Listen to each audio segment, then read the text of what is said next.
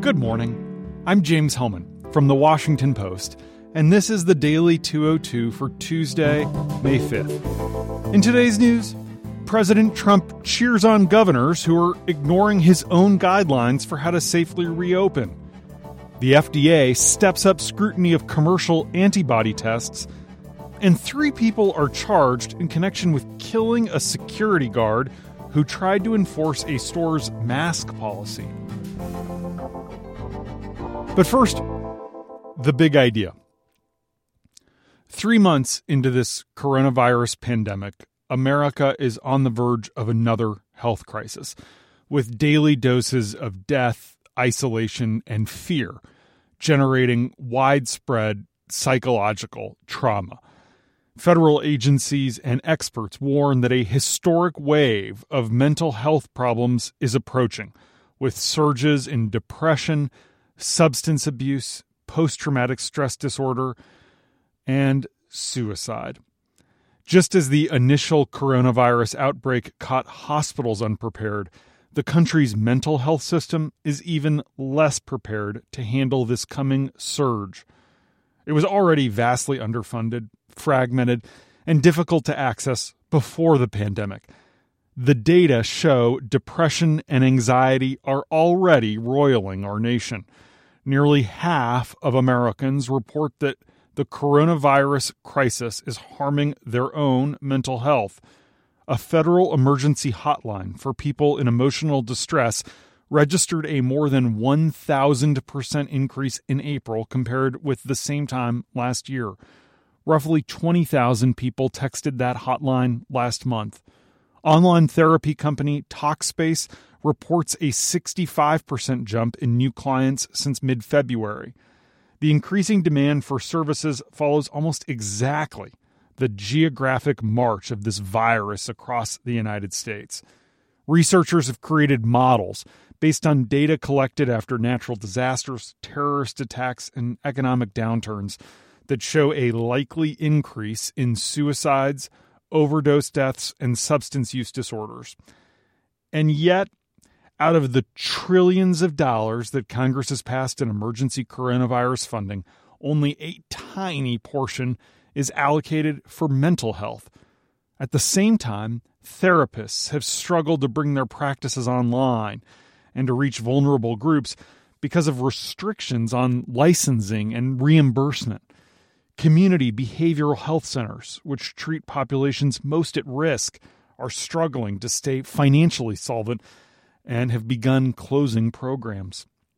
Just as the country took drastic steps to prevent hospitals from being overwhelmed by infections, experts say we need to brace for this coming wave of behavioral health needs by providing widespread mental health screenings, better access to services through telehealth, and a sizable infusion of federal dollars. When diseases strike, experts say they cast a shadow pandemic of psychological and societal injuries. The shadow often trails the original disease by weeks, months, and even years. Years. And a big problem is that it receives scant attention compared with the disease, even though it, too, wreaks carnage, devastates families, maims, and kills. Mental health experts are especially worried about the economic devastation because research has established a very strong link between economic upheaval and suicide and substance abuse. A study of the Great Recession that began in late 2007 found that for every percentage point increase in the unemployment rate, there is a 1.6% increase in the suicide rate. Look, let me be real with you. This is a hard topic to talk about. Suicide experts and prevention groups have deliberately refrained from discussing too widely the death projections, and experts caution that reporting excessively or sensationally on suicide can lead to increases in suicide attempts, an effect known as contagion.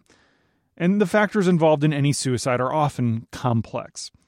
We certainly want to avoid that, but we also don't want to just look the other way when millions of our fellow Americans need help. Because the reality is this suicide is preventable. and too many of us have lost loved ones to this scourge. The research is also clear on this interventions can make a marked difference. Interventions include limiting access to guns and lethal drugs, screening patients for suicidal thoughts, treating underlying mental conditions, and ensuring access to therapy and crisis lines for calls and texts. A coalition representing more than 250 mental health groups has just announced it will convene a national response to the problem of pandemic suicide, an effort that will include at least one federal agency, the National Institute for Mental Health. They recognize that this approaching wave of mental injuries will be met in coming months by a severely broken system. In America today, one in five adults endure the consequences of mental illness each year, yet less than half receive treatment. As suicide rates have fallen around the world, the rate in the U.S. of suicide has climbed every single year since 1999, increasing 33% in the past two decades. Part of the problem is the markedly different way that we treat mental illness compared to physical illness. In normal times, a heart attack patient rarely has trouble securing a cardiologist, an operating table, or a hospital bed. But patients in mental crises consistently struggle to get their insurance companies to pay for care.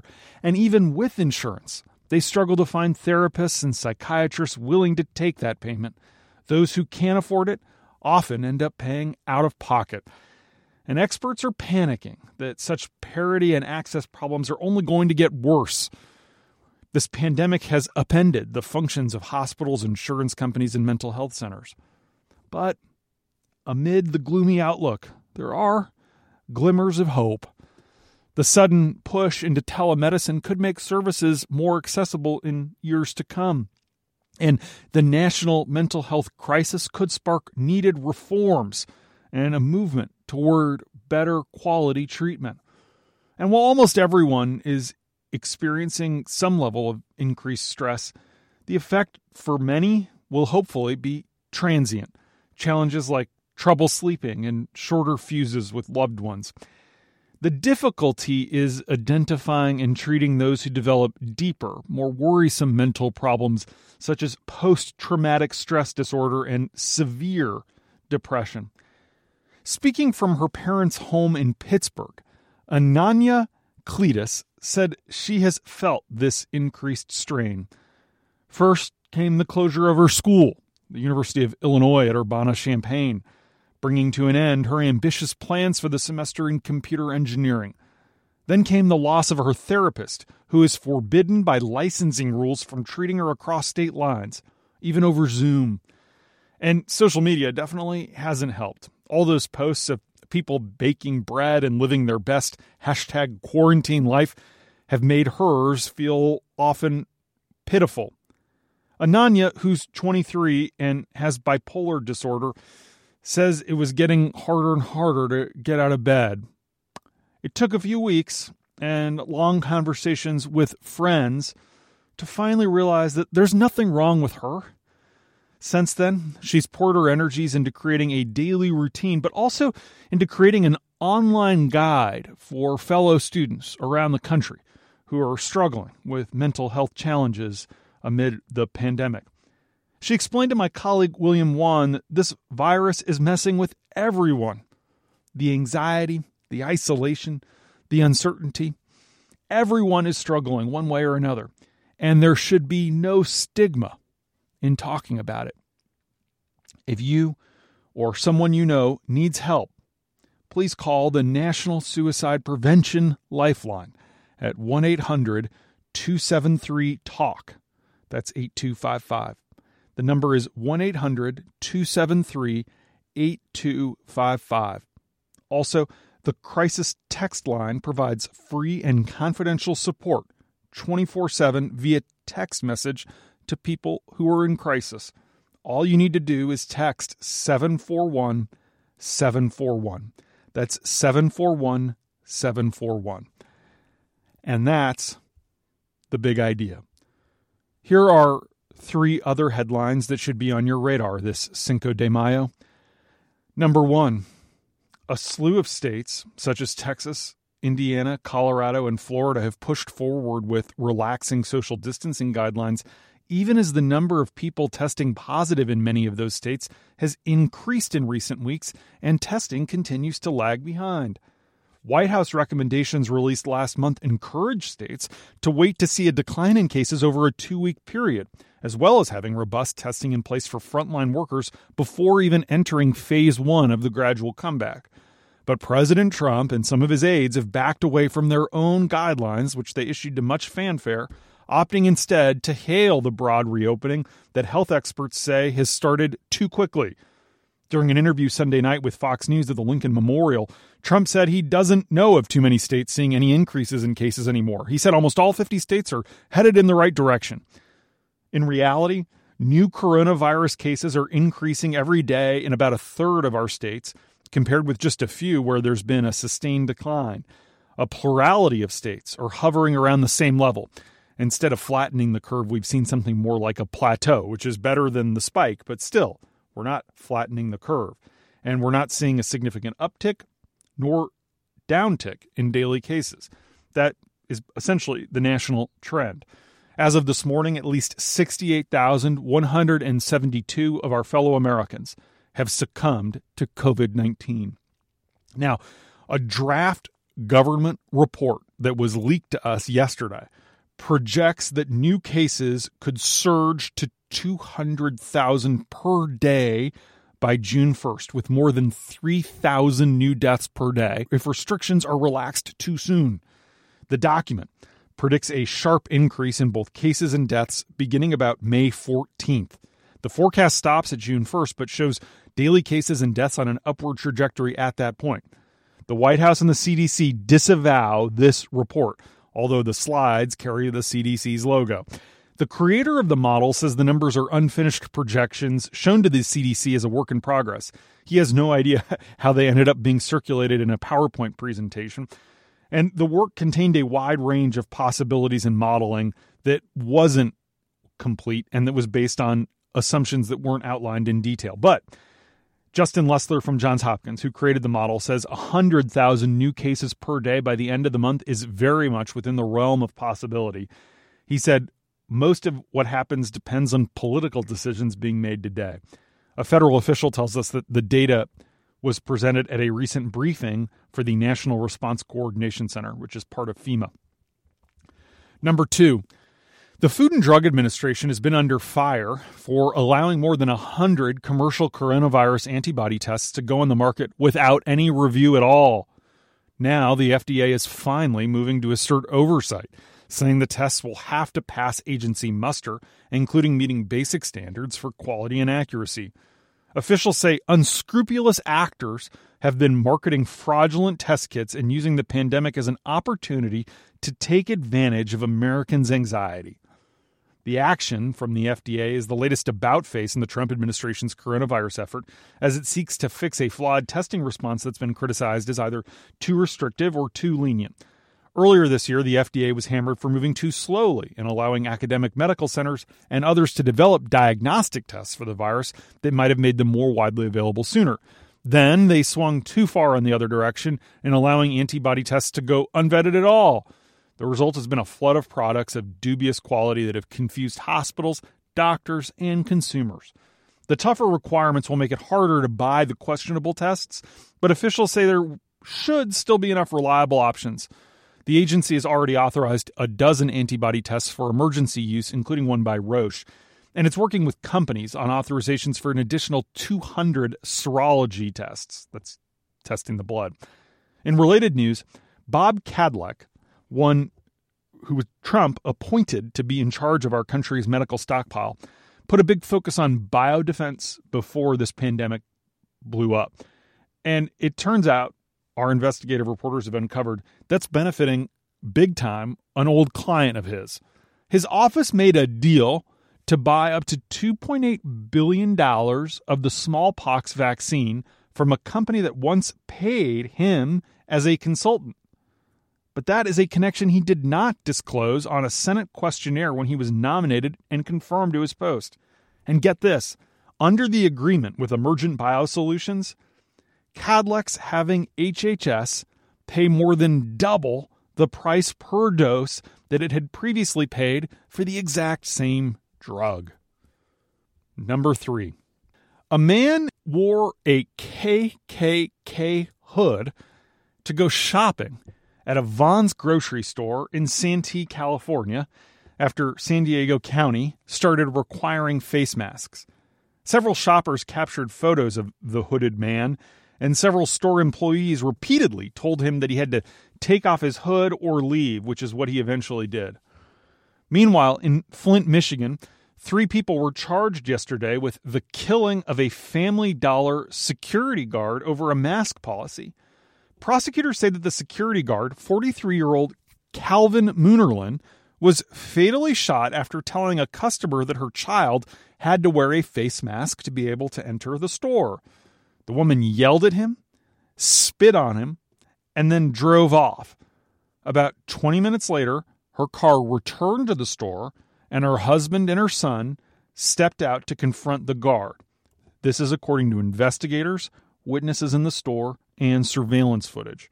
The husband allegedly pulled out a gun and shot the guard. In Michigan, people are required to wear face coverings in stores, and stores are supposed to refuse service to anyone who isn't complying with the directive. The woman, the husband, and the son are all charged with first degree premeditated murder as well as gun charges. In a different altercation at another Michigan dollar store, a customer who balked at the idea of wearing a face mask wiped his face on an employee's sleeve. According to police in Holly, Michigan, the suspect said, quote, I will use this as a mask as he wiped his face on the sleeve of a young female clerk when she reminded him of the store's policy and the state's requirement. So th- this pandemic, it's definitely bringing out the worst in some already really terrible people. But for every jerk wearing a Klan hood or hooligan rubbing his face on the sleeve of a young female checker just trying to do her minimum wage job, there are a hundred people, or maybe a thousand people, who are good and decent and want to help their friends and neighbors in this hour of need. In 1847, during the height of the, or I should say, the depths of the Irish potato famine, reports that millions of people were facing starvation in Europe reached members of the Choctaw tribe in Oklahoma. The Choctaw were no strangers to hardship. They had recently been removed from their tribal lands in Mississippi and forced to walk thousands of miles on what we now remember as the Trail of Tears, one of the darkest chapters in our nation's story. But even though these natives had scant material possessions and had lost nearly a quarter of their population during that arduous trial, they still managed to scrape together $170, about $5,000 in today's money, and send it to the Irish relief effort. Now, the Irish are repaying that debt by donating to another Native American tribe that has been especially hard hit by the coronavirus.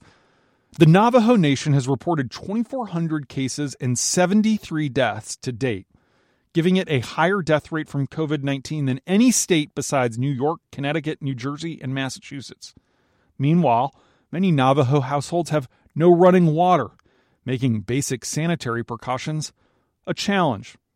In response, a group of volunteers tied to the Navajo Nation set up a GoFundMe page that serves as a de facto food bank delivering water, groceries, and health supplies to elderly and immunocompromised natives across a vast reservation that spans Arizona, New Mexico, Utah, and Colorado. To date, the page has raised more than $1.6 million, and most of that money has come from people in Ireland who were moved to contribute in memory of the generosity of the Choctaw tribe during the potato famine 173 years ago. Together, in this interconnected world of ours, from Ireland to the Navajo reservation, decency prevails. It must. Decency is how we will get through this together. And that's the Daily 202 for Tuesday, May 5th. Thanks for listening. I'm James Hohmann. I'll talk to you tomorrow.